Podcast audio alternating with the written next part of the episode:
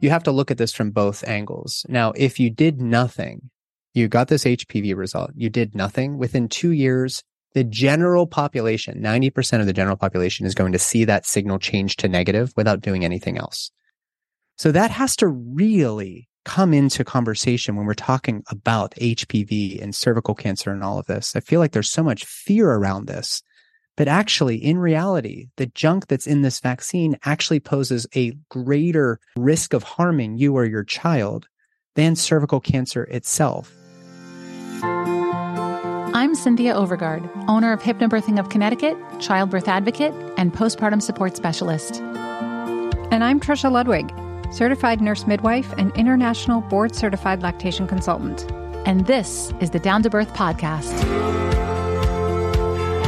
Childbirth is something we're made to do, but how do we have our safest and most satisfying experience in today's medical culture?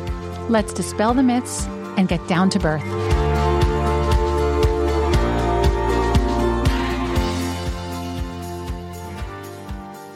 Who am I?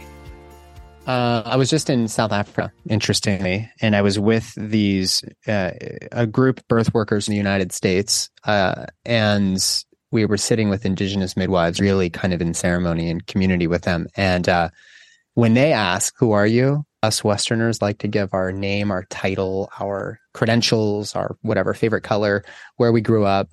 And when they ask that, they they're really trying to ask like who are you how do you show up in the world so i'm a very conscious father i'm a person who cares deeply about my work also did a fellowship year in end of life care and palliative care which is really complicated illness and complicated decision making. I brought that into my birth work and now i do home birth. I do functional women's health care. I do quite a bit of other stuff in a in, in a toolkit that is far broader than just pharmaceuticals and surgery nowadays. So i think today we're going to talk about this the illusion of the cervical cancer vaccine and this the mystified, overly mystified cervical cancer screen process, and maybe what people can bring into their own lives in order to make sure that these things are not really necessarily um, front and center uh, as as uh, you know with regards to things to worry about in your everyday life. But you do have a name. Oh, it's Nathan we call Riley. you Nathan Riley. Some people call me Nathan Riley. Some people call me Doctor Riley. Other call, other people call me like a complete a hole. And uh, no, we haven't heard that. We haven't heard that one. So Nathan, welcome back to the show. I think this is uh is this time number three or four? Maybe three. Yeah, three, it's a it's an always three. an honor to come back. Yeah, three. Yeah, we've already riffed for like an hour because I just like hanging out with you guys. You you kind of get me and I get you, and yeah. good to be back. So you have a special interest in the natural treatment for HPV, right? The mm-hmm. human papilloma virus, which is an extremely common um, sexually transmitted infection that uh, both men and women experience. But this is this is the thing that when we go for our annual Pap smears that we're being screened for. Um, I think many women just get their Pap smears. They don't really even know why. They hardly know how often they should go anymore because the guidelines are constantly changing. Mm. Um, but one of the biggest one of the biggest problems I see with it is that um, and the reason part of the reason the guidelines are always changing is because we are over treating mm-hmm. the cervix with these procedures that are yeah. potentially causing scar tissue and damage and things that may impact a woman's ability to give birth easily. Um, so for young women, which is when HPV is really common and commonly found, most of the time these infections will resolve without dramatic treatment.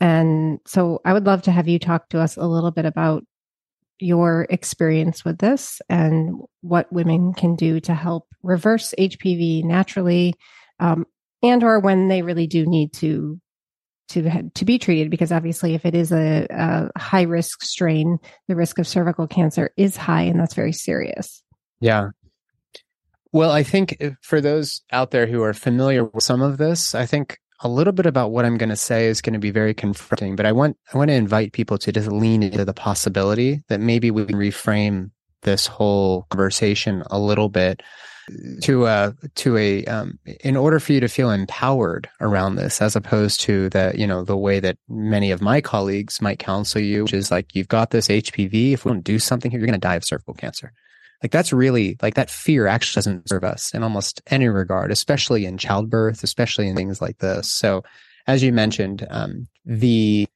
incidence of this, which is um, how many people are living with, I'm um, sorry, the prevalence of this, how many people are living with HPV, which is just a swab that goes in the cervical canal and around the cervix.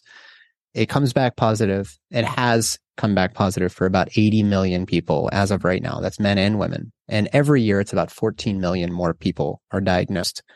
So the issue here is that based on our, like it's the American Society for Colposcopy and uh, cervical pathology, I believe, ASCCP. They come up with these guidelines based on, you know, the um, they feed it into ACOG. They, you know, they are constantly working with the Society for Gynecologic Oncology. Like they're they're trying to come up with a coordinated, protocolized way of managing this positive HPV screen.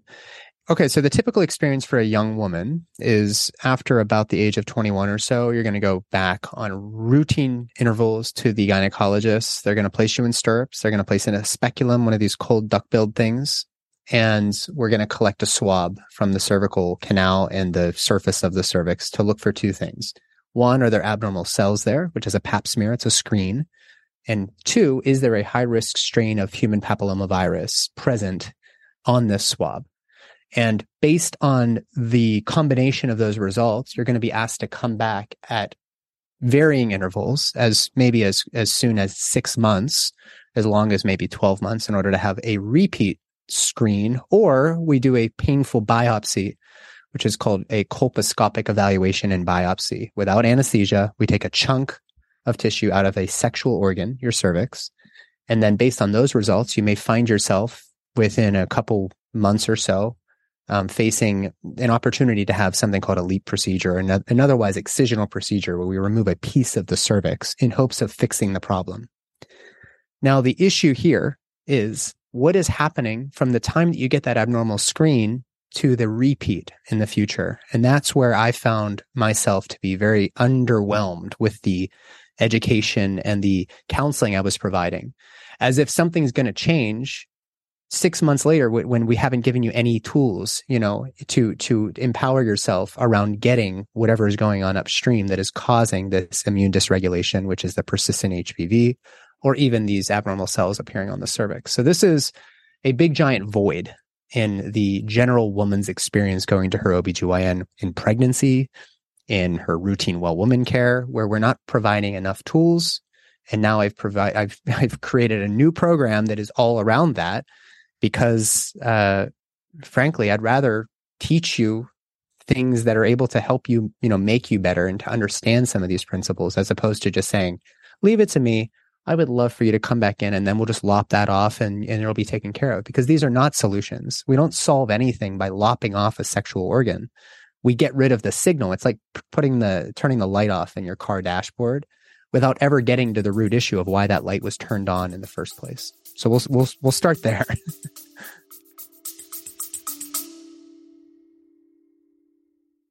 hey there, all you amazing, strong, and beautiful women especially you new moms and moms to be.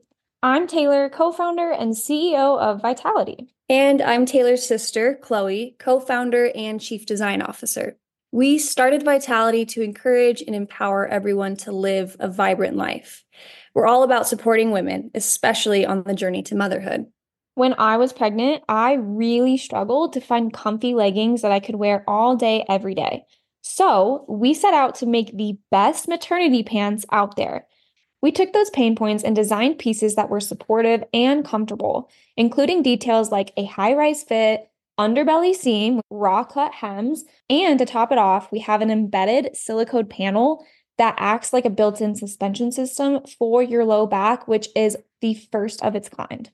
So we designed this line in our Marshmallow Soft Cloud 2 fabric in not only a maternity pant, but a volley and biker short as well. Let me tell you, all of these pieces are a game changer. Just go to shopvitality.com. And cherry on top, you guys can use code down to birth at checkout to get 10% off your order. 10% off athleisure designed for pregnancy during pregnancy. Down to Birth is sponsored by Postpartum Soothe. Recovering from a vaginal birth takes many women by surprise. Everyday activities like sitting, walking, and going to the bathroom can be uncomfortable, and Postpartum Soothe is just the remedy to support your healing and relieve discomfort.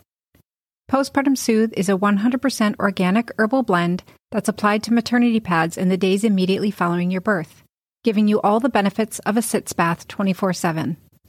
That's because herbs like comfrey leaf, uva ursi, and witch hazel are known for their antimicrobial and anti inflammatory properties. Postpartum Soothe can be prepared anytime during the third trimester, and it makes a beautiful baby gift. It's a must for any woman seeking a faster, easier recovery from a vaginal birth. Visit postpartumsoothe.com. That's postpartum soothe, S O O T H E dot com, and use promo code down to birth. Did you know that 97% of women take a prenatal vitamin, yet 95% of us are still deficient in key nutrients for pregnancy and postpartum? After a long time searching for the optimal prenatal nutrition product, we bring you Needed, a radically better prenatal vitamin. Needed's nutritional products offer nutrients that your body can utilize with doses at optimal versus bare minimum levels and are available in capsules and an easy to take vanilla powder, perfect for those moms with pill fatigue or nausea. Needed is a woman founded company offering a superior nutritional product lineup backed by research, data, and insights from nearly 4,000 women's health experts. Needed offers premium supplements for every stage from egg quality support for women trying to conceive to lactation support for breastfeeding. And you know, Cynthia and I, we love their botanical sleep and relaxation support packets before bedtime. So if you are looking for a radically different prenatal, head on over to thisisneeded.com and enter down to birth for 20% off your first order.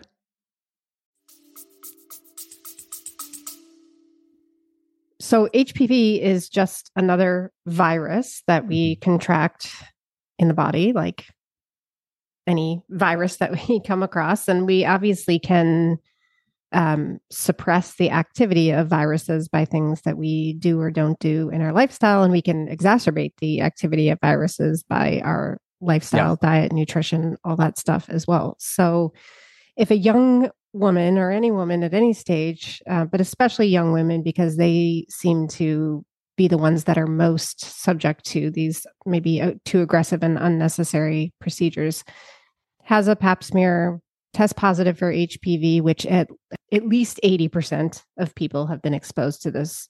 Yeah. Um, it's probably upwards of 100%, honestly. Uh, okay. Yeah. Yeah. And and about half of those cases are high risk strains. At so, least half. Yeah, at least half.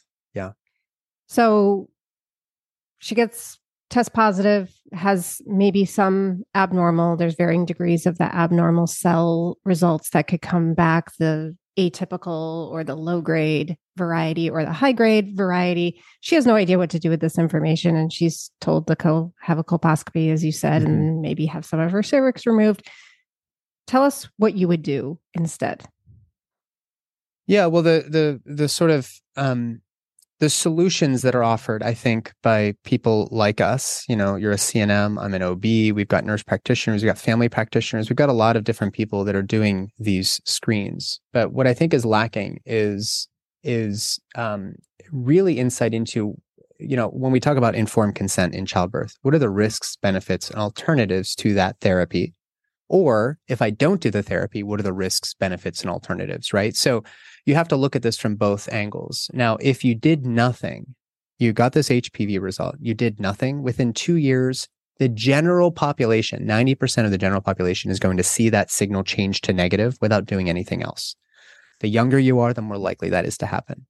But even if you go in for that colposcopic biopsy and they collect a, a, a tissue sample, right? The way that we stratify that is cervical intraepithelial neoplasia, one, two, or three. And the next step from that is like carcinoma in situ. And then the next step from that is full blown invasive cancer. So if you were to get one of those CIN results, CIN1, CIN2, or 3, the the risk of those progressing needs to be weighed against the risk of those regressing if nothing is done. And then based on the law of averages, we have to then ask, what can I do as an individual in order to ensure that I'm going to fall below the average or above the average if I don't do those things. And that's where I think a lot of the lifestyle modification, a lot of these modifiable risk factors can, I think, be very, very helpful if we were just offering some basic lifestyle things that can increase the likelihood that your CIN 3 let's say will regress. And the the baseline risk by the way is 50-50 so even at CIN 3 you have a 50% chance of that regressing completely by itself How how often do you think women are told that?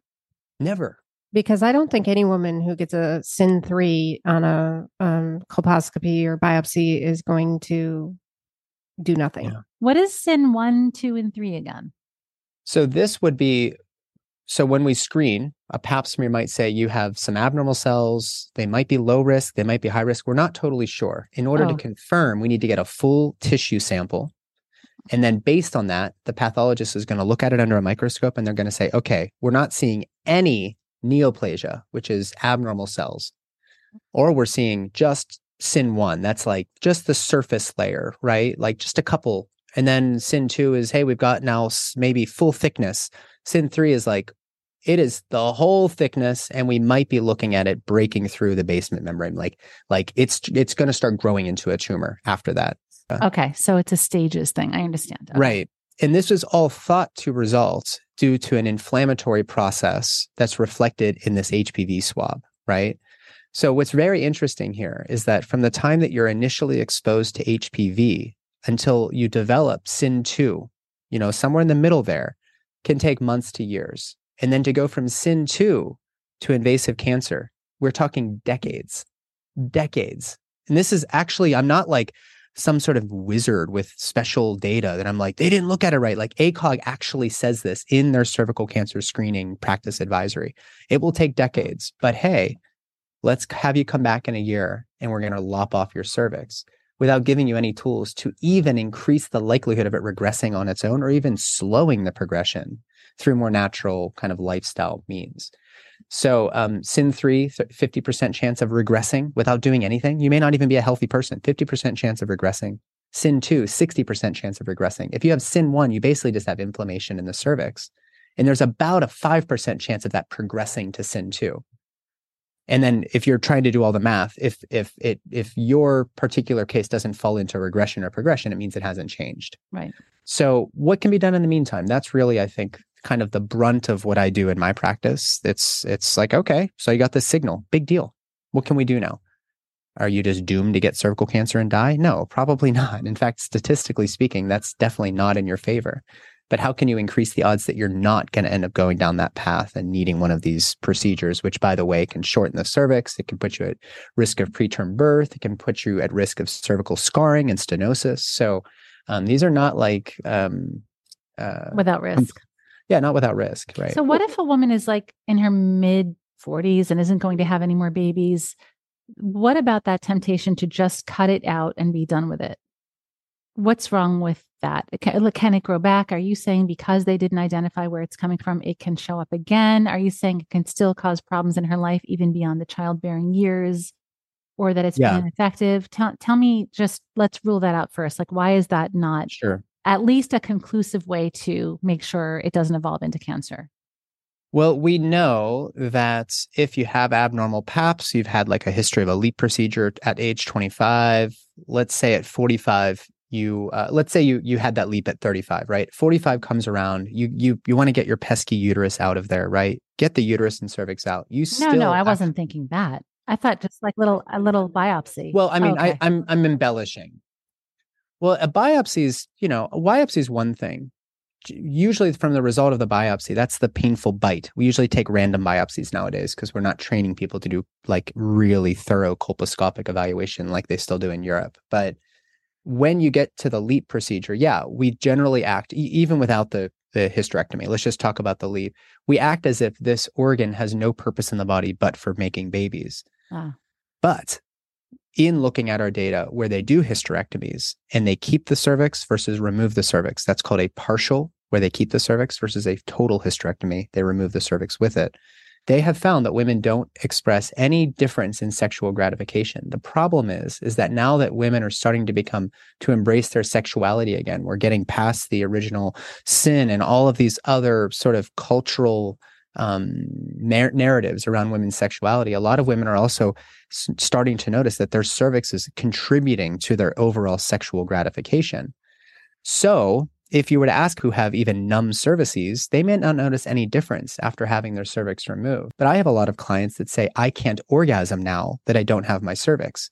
And it's not just one person, it's dozens of women who are telling me that, which f- compels me to consider um, you know, the work of like Emily Abbott and some of these internal body workers, you know, your cervix is actually far more important than merely holding a baby in or opening to let sperm in whenever the time is right and, you know, in your cycle. It actually has so many nerve endings. Maybe you're on a path of reawakening your own sexuality and losing a, a an important erogenous region within your your vaginal canal might actually have a big impact on you going forward.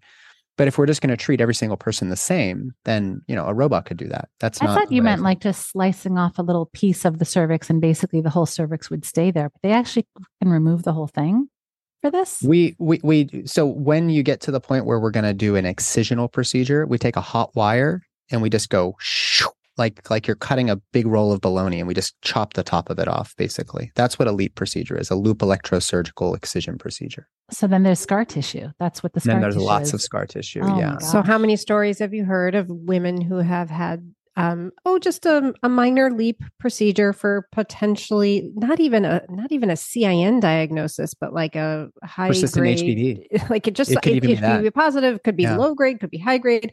Just these the, these procedures on the cervix on on young women are so common. And then we hear the stories in the birth world of Yeah. the cervix that wouldn't dilate, that wouldn't go Yeah. past six centimeters, that you know had a cervical tear because maybe there was scar tissue that was, you know, in, inhibiting proper dilation. Yeah.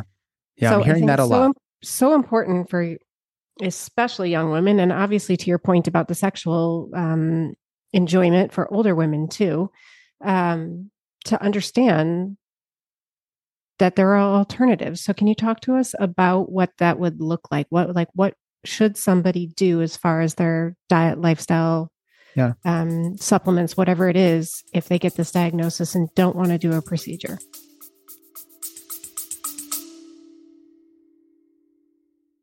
Finding the perfect pregnancy and breastfeeding bra is no easy task. Your search is now over. Meet Davin and Adley, a mother owned pumping, nursing, and maternity bra company with a unique, comfortable, and stylish cropped cami. This item is perfect to wear all day long from day one of your pregnancy right through the end of your breastfeeding journey and probably beyond. The Amelia cami makes pumping and breastfeeding easy while looking and feeling good on your body. It works seamlessly for both wearable pumps and flange pumps, and you can breastfeed in it. It also has a beautiful stretch lace back. You can sleep in it, dress up in it, go out in it, whatever you want to do in it.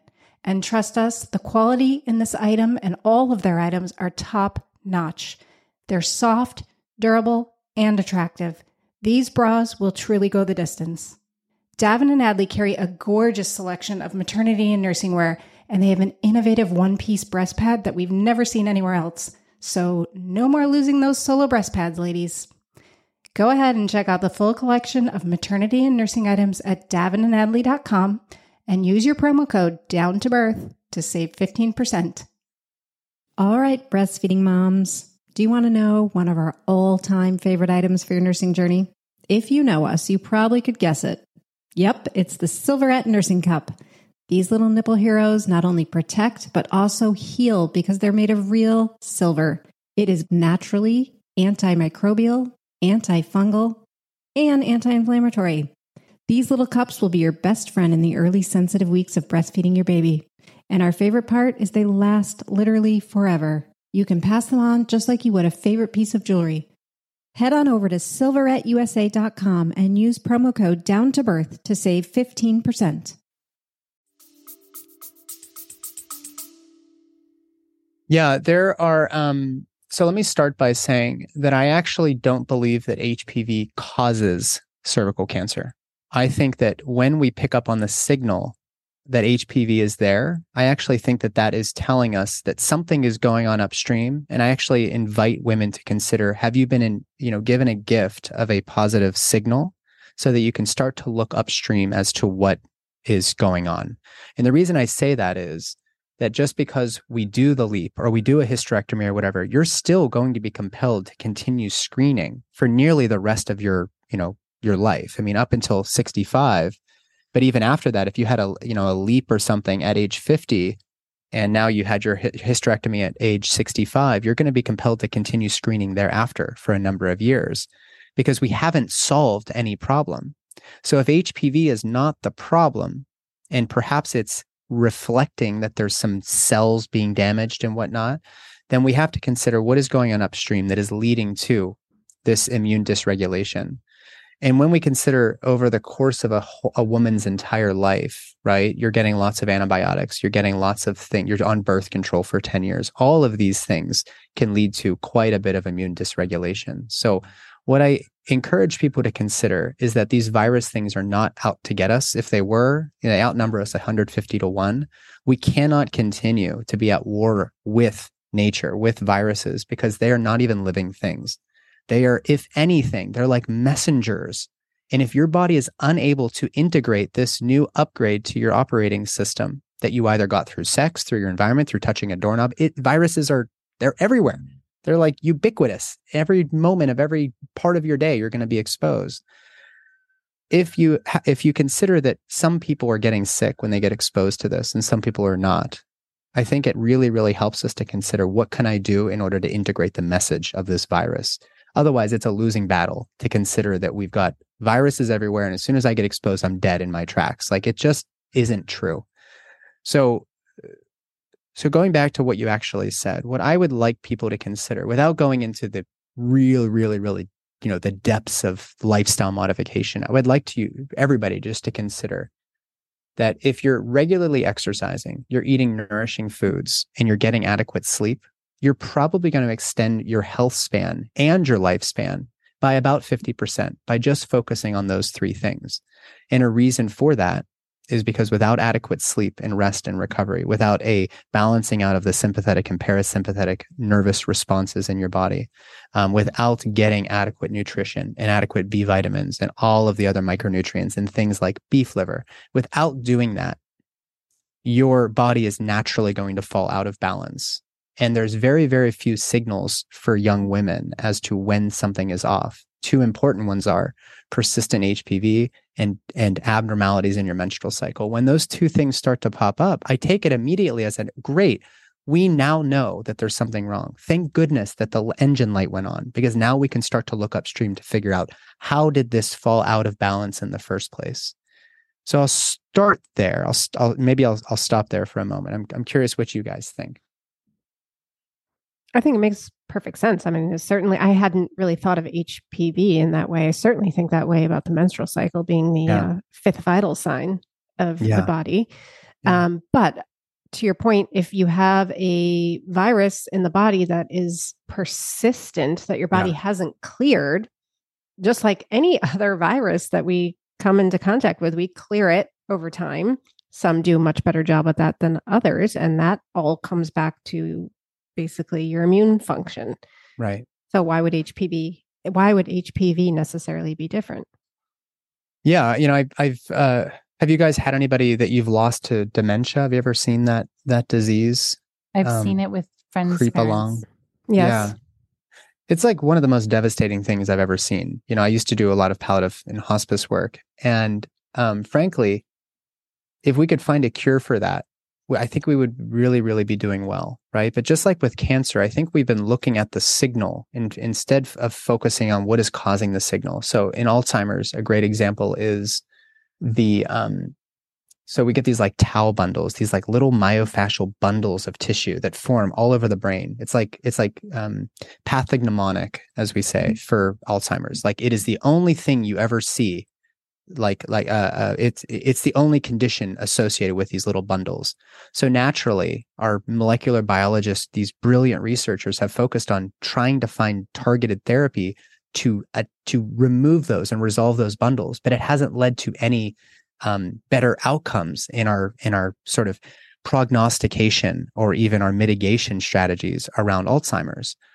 So those tau bundles are to Alzheimer's disease what HPV is to cervical cancer. There is something going on in the body, and this signal is now popping up positive. what is the cause? Is, is the problem the HPV or is the problem that somewhere upstream you lack the ability to integrate this because of some immune dysregulate, dysregulatory issue? Which again, back to the number of vaccines you've had, the number of antibiotics you've had, how your your gut is operating. Um, have you been on birth control? All of these things lead downstream to immune dysregulation. They lead to autoimmune conditions, all of this type of stuff. So I'd rather look upstream and figure out how can we get that signal to turn off without becoming myopically focused on the signal itself. The Western medical world has instilled in all of us the notion that we get zapped. Right. We get zapped with cancer. And if you're a family member got zapped with it, you're more likely to get zapped with it. And you get zapped with Alzheimer's and dementia, and you get zapped with HPV. And Yeah. the truth is, I mean, even with dementia and Alzheimer's, which is such a big mystery, they are even saying now already it is preventable. Once someone has it, that's another story, but it's preventable. And sleep, as you already said, sleep is like Yeah. one of the major contributors to preventing such a thing. And there are many others and risk factors. But again, like if there are risk factors associated with any of these things, then we know that we don't just get zapped with it because then the risk factors wouldn't exist. Right. Right. So it's very I'm- fatalistic. Yeah. It is fatalistic and it, and it and it absolves people of their own responsibility in their health. Yeah. And then it Mhm. empowers the medical world to say, well, let us just cut this out of you, get rid of it, do this to you. And we say, please help me, save me.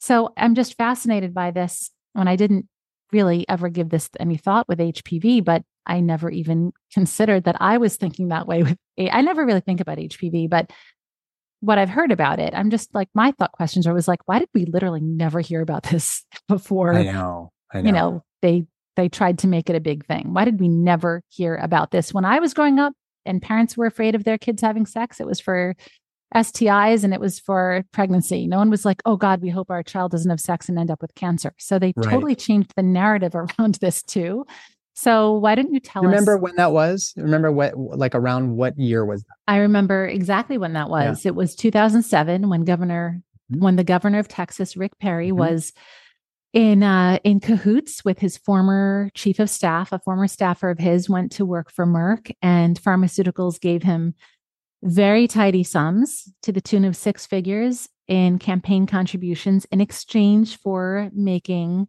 the HPV vaccine state law. And that was the first time a vaccine became state law. And I was waving red flags to anyone who would listen to me at the time Let's talk about it. It was- it, he just slipped it right in Yeah. and it was so unethical and then of course the VAERS database started to skyrocket with adverse reactions because so many more kids were taking this vaccine and had to take this vaccine and i remember oprah did an episode on it barbara walters did an episode on it and it was so frustrating because they weren't talking about efficacy they weren't talking about how many strains of HPV there are and how little this this can um, address. They weren't talking about side effects or risks. They were saying, "Well, do you think that this vaccine will promote promiscuity in teenagers if they get it, and then they're no longer worried about Yeah. getting cancer?" And I thought, Yeah. can we distract the public anymore from the actual controversy here? The issue isn't that it's promoting promiscuity. That that isn't the concern. The issue is why are we doing this and mandating it Yeah. for kids? Well, you know, first off, I wanted to really quickly just note that despite investing, you know, tens of billions of dollars just in the past decade alone on cancer therapies, um, we're not getting anywhere with cancer treatment. I mean, there's no decrease in the number of cancers. We're getting better at detecting them. We have nothing, we have no ways of getting it to go away entirely. And that's because we've been focused on the sort of gene, um, that we have these like these these oncogenes, right? Like this is a genetic disease, and your genes are going to lead to cancer unless we can we can you know execute you know different functions within your genome. And uh, frankly, that this the, the reality that cancer is embedded in our genes and that you fatalistically you're just going to get this is complete nonsense. They've actually done studies where they take healthy cells and cancerous cells and they switch their nuclei. What do you think happened when a healthy cell receives the cancerous nuclei, so to speak, from the cancer cell? What do you think happens? The cancer can't thrive. Yeah, the, the healthy cell stays healthy despite getting a cancerous cancerous nucleus, and vice Right. versa for the cancer cell. It still gets still craps out because even though it has a healthy nucleus. So the point here being that the environment around your genes is fully responsible for how those genes are expressed. And even if you have a propensity, can you get yourself below or above that that that you know average line, right? Because nobody's average. Everybody falls above or below the average. So can you get yourself below average for your likelihood to, to develop a dementia or cancer or whatever? That's that's the whole conversation here. So um, with that in mind, most people feel that they are going to be on the lower end of that bell curve of will I die of cervical cancer, especially parents with young kids, especially parents with little girls. Is my kid going to die of cervical cancer someday? Well, I sure as heck hope not. And I'm going to, I'm going to, I'm going to um, stand behind the safety of a of a vaccine in order to ensure that. That's how this was marketed in 2003 to 2006. There was a campaign. It was called the Be One Less campaign, and it was heavily, heavily financed. There were doctors getting paid thousands of dollars to do public talks at community centers in their clinical practices. Every OBGYN and family practice um, had a poster on the wall and it said, Be one less. And the campaign, kind of on the commercials, there was even a Super Bowl ad, if I recall. It was, you know, little kids saying to the camera, Mom, did you know? Or Dad, did you know? Little boys and little girls who are now going to be offered this as a part of the 72 doses of vaccines that they get from age you know day one of life to, to age 18 now this hpv thing it's either a two or three vaccine series. It is rampant. Like if you don't get it you're considered a total looney tune. But before 2003 before this period there was no market for this. So merck never even heard about it. Never the even heard about never it. even heard hpv they never heard those those letters. That's right that's right. So now suddenly everybody's talking about this. Oprah's talking about this, all of this stuff. Well, where did this come from? Why did we suddenly start talking about this? Well, there was a comp- there's a company, they they're still the the company that makes Gardasil, which is Gardasil 9. That's the only FDA approved vaccine against cervical cancer in the United States. Merck, one of these big pharma companies, had just lost millions of dollars, like tens of millions because of some bad stuff that was happening with the drug they released called Vioxx and Vioxx, Vioxx was an alternative to ibuprofen. And then people started taking it everywhere. It was massively being prescribed. And then people started dropping dead of heart attacks. This is why we don't give NSAIDs now, any NSAID to anybody with any, sort of cardiac, active cardiac disease. Now, as a result of that, Merck had to make up a bunch of money. So they said, what is not, what, what area in the pharmaceutical market isn't being hit? Cervical cancer is very scary. Let's create a whole PR campaign around this and call it the Be One Less campaign and, and we're going to make our money back. And it was 2006 when they launched that campaign. That's and right. I remember that they declared That's we're right. now moving into the teen market. That was how they phrased it. The vaccine manufacturers, they basically tapped every possibility of vaccinating the younger children. We're now moving into the teen market. But the word market, if you Yeah. just feel that, So like, gross. It, yeah. So gross.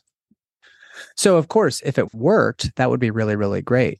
Um, but we'll we'll let's wait on that because a lot of people, when they hear the word this this V word, they um, and it's not V for vagina, V for vaccine. When they hear this word, they they immediately start to think about neurologic injuries and they think about all this type of stuff. Well, I was not even compelled to go down this path. Like people think I'm like the quack of quacks, but I was totally on board with vaccines until the whole thing that happened during the past couple years.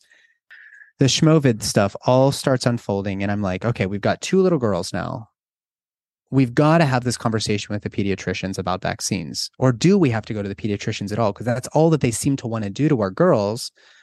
And so I was like, my wife was kind of on the fence, and I had to go really, really deep. And what I ended up finding was that most of these vaccines, including Gardasil, has not they have they were never even compared against a true placebo-controlled um, vial, meaning sterile saline. They were never compared against that. Instead, their SIBO had a lot of the ingredients that are probably more harmful than the viral particle itself that's in the Gardasil 9 vaccine. Things like amorphous um, aluminum hydroxyphosphate sulfate, which is a proprietary aluminum salt that is extra potent, according to Merck. And we don't really know why it's added. They, they say it can help to stimulate a more robust immune response. But the issue is that when you open up the brains of both Alzheimer's, people living with Alzheimer's, and people living with autism, at the end of their life, they have big clumps of aluminum that do not belong in the brain. Right. So the next question is how did it get into the brain? Well, fortunately, a lot of drug manufacturers add something called polysorbate 80, which is an emulsifying agent you find in salad dressings, and it helps to distribute all of the contents of the vial evenly so that when you put your needle in there and draw up one cc or whatever and shoot it into the the arm of somebody who's getting the gardasil 9 that they're getting all of the the constituent parts. That's It's great. called it's called an emulsifier. an emulsifier. It like it blends it all together into one thing. exactly. It helps vinegar and oil mix. And, and the helps it get into the brain. it helps it it helps things cross the blood brain barrier. So great we've emulsified it. It's evenly distributed but now we have a very very highly potent um, highly toxic aluminum salt that's added to a vial. We've added something that helps it cross the blood brain barrier. And when you merck presented this data to the fda you've got a group of people who got the the the actual vaccine and you have a bunch of people who got this SIBO and the adverse events look the same Because So they it is- had the terrible, riskiest ingredients in both it's, categories. It's no riskier It's than so a placebo. It's unethical. It's, it's just fucking fraud. it's yeah. unbelievable Yeah. how they do that. I just can't believe this. Like, who do they think they're fooling? And then they're fooling everybody anyway. Like, you're a Right. doctor and you had to go on a deep dive as a father to Yeah. find this. Yeah. Yeah. I mean, I hate to turn us all into cynics, but it's just all It really it feels so gross. it's yeah. yeah. It- I would hate to not be that guy too. Like, believe me.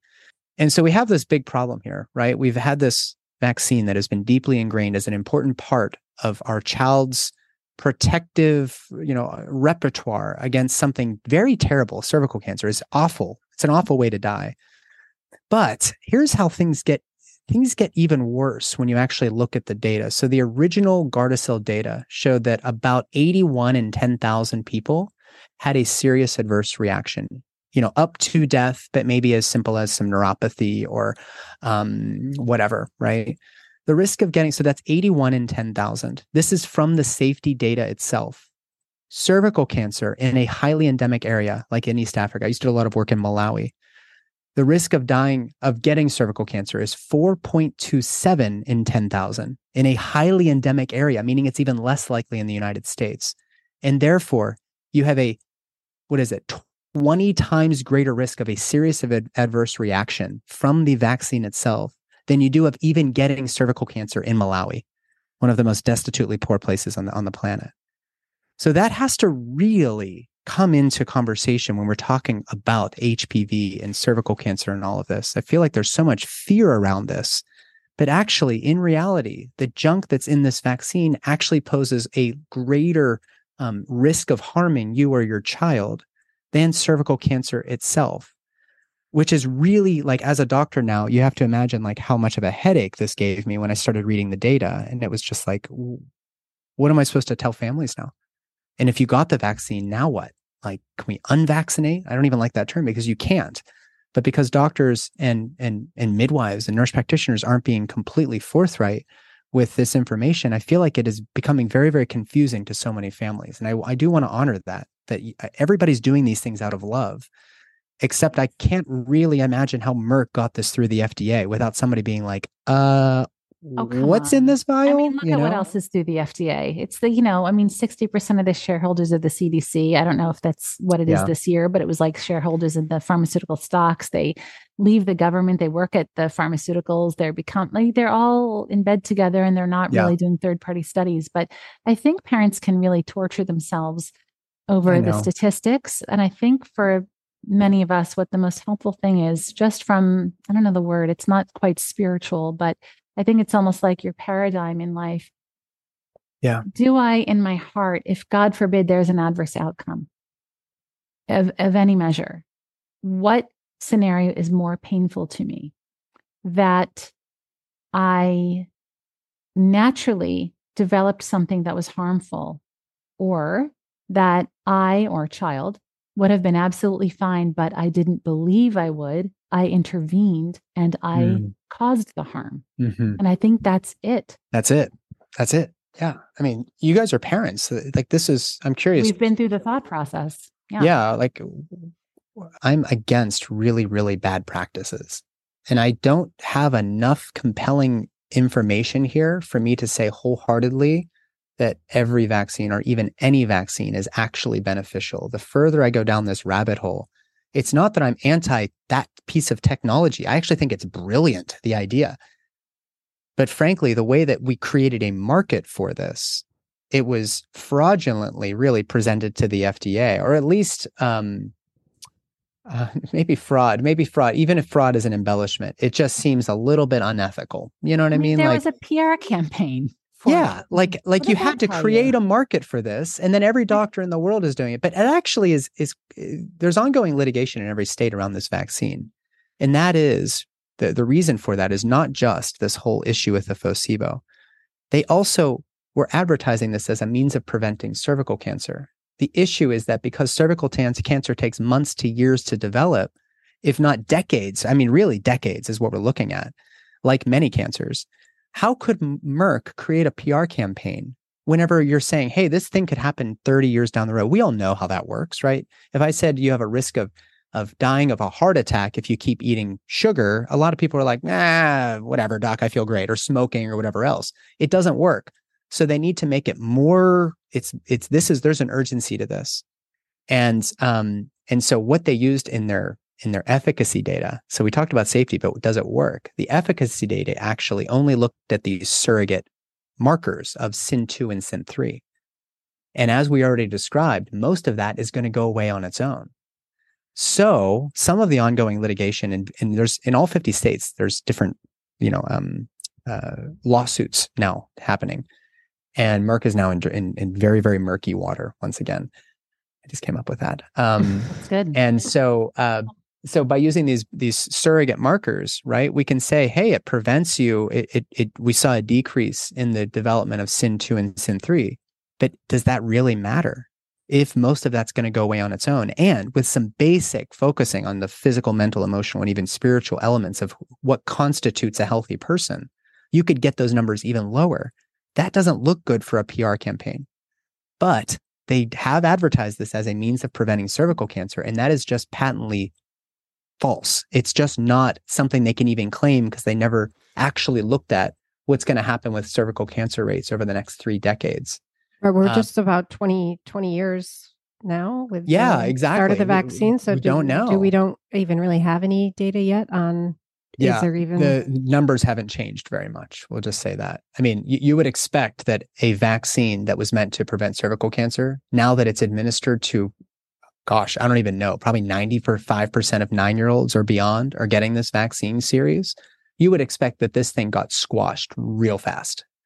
But we hmm. just don't know. We don't, we won't know for another 50 years, maybe. And just like with anything, what about all the harmful stuff? What if it did prevent cervical cancer, but there's a good chance you're also going to get some sort of neurologic disability. well, the would VAERS database shows your- that. It's off yeah, exactly. Exactly. Yeah. Yeah. But it was the beginning of something massive, and we are usually busy looking the other way when these things are happening. But Oprah, Barbara Walters, all the big shows had these, I guess, paid know. doctors come on to promote this thing, and they they purposefully distracted us from the true risks. And no, I saw it in real time. Yeah, there's there's one other piece here that's relevant for people who are still going into their OBGYN. And by the way, I think aggressive screening for anything is really, really helpful. It's helpful to know that there might be something on the horizon so you can act. If you don't have the positive screen, then there, there's no way you would have known. So our screens are not necessarily the best, but sometimes they are really reasonable to continue doing that. The question then, though, is let's say that you um, already have HPV 16 and you don't do anything and it progresses. It gets, you know, you get the biopsy, it's, you've got CIN3. Um, and now, um, let's say they do the LEEP procedure, right? And then they, they, at that same visit, they're like, hey, we're going to do the lopping off of the cervix or what's called a cold knife cone. There's also escharotic therapies, which are very um, intensive, multi week, multi, um, uh, they're like topicals and creams. They go in the vagina. They're they they basically sear off the that layer, the top layer of cells in the cervix. That's called escharotic therapy. That's another option. But I digress. Once you've now got the HPV, right? You've already been exposed. You had your procedures. You've, you're doing your best. The doctor is probably going to say, "I recommend getting the HPV vaccine, right? This cervical cancer vaccine we've been talking about, because hey, it couldn't hurt." Well, actually, from Merck's own safety data, this is very, very challenging to to understand or to to to really acknowledge.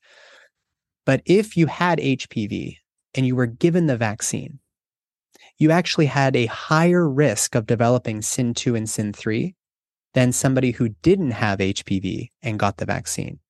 So this goes back into is HPV causing the cancer or is HPV a warning sign that something is going on in your immune system, which by the way, your immune system is responsible for scavenging precancerous cells. Your immune system keeps all of those abnormal cells in check. Hey, you're not going to you're going to keep growing despite our, you know, this whole ecosystem. We're going to gobble you up and chew you up and then spit you out. That's happening all the time, but you have to have a healthy immune system. And are these vaccines, the aluminum salts, the polysorbate 80, not to mention years of birth control, not to mention gut dysbiosis, where 80% of your your your immune systems, your, your immune cells live, if any of those elements are added to it, are you going to end up in a state of immune dysregulation? Are you going to develop autoimmune conditions, including Hashimoto's? Are you going to end up having an inability, an like a, an unhealthy immune response whenever another virus comes your way, which probably happened 10 times in this conversation. Um, it all goes back to what can I do to nourish myself and help to support my body getting back to a state of harmony and homeostasis in which case you're not going to even have to worry about a little fragment of nucleic acid wrapped in protein that comes your way whenever you get onto the public bus and you you know touch your face. But that's not the conversation that's have it, that's happening and I, I feel like it's very disempowering. It's very fatalistic that oh there's nothing in your control. There's lots in your control.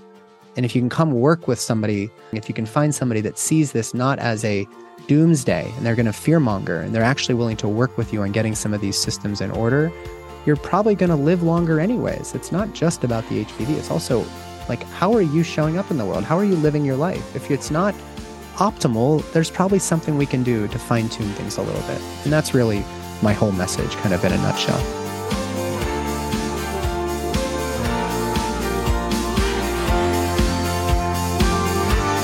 Thanks for joining us at the Down to Birth Show.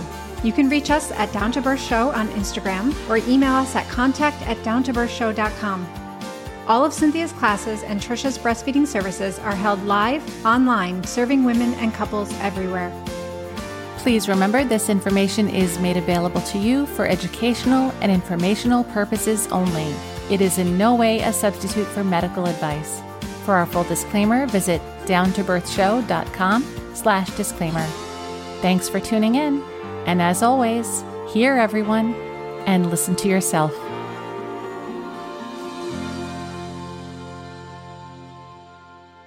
Yeah, it's yeah. I wrote a letter to Oprah and I wrote a letter to Barbara Walters. That's how worked up I was. Of course, I. she has back. a she has a McDonald's sponsorship on her podcast. Like Oprah is not seriously. She has a McDonald's sponsorship.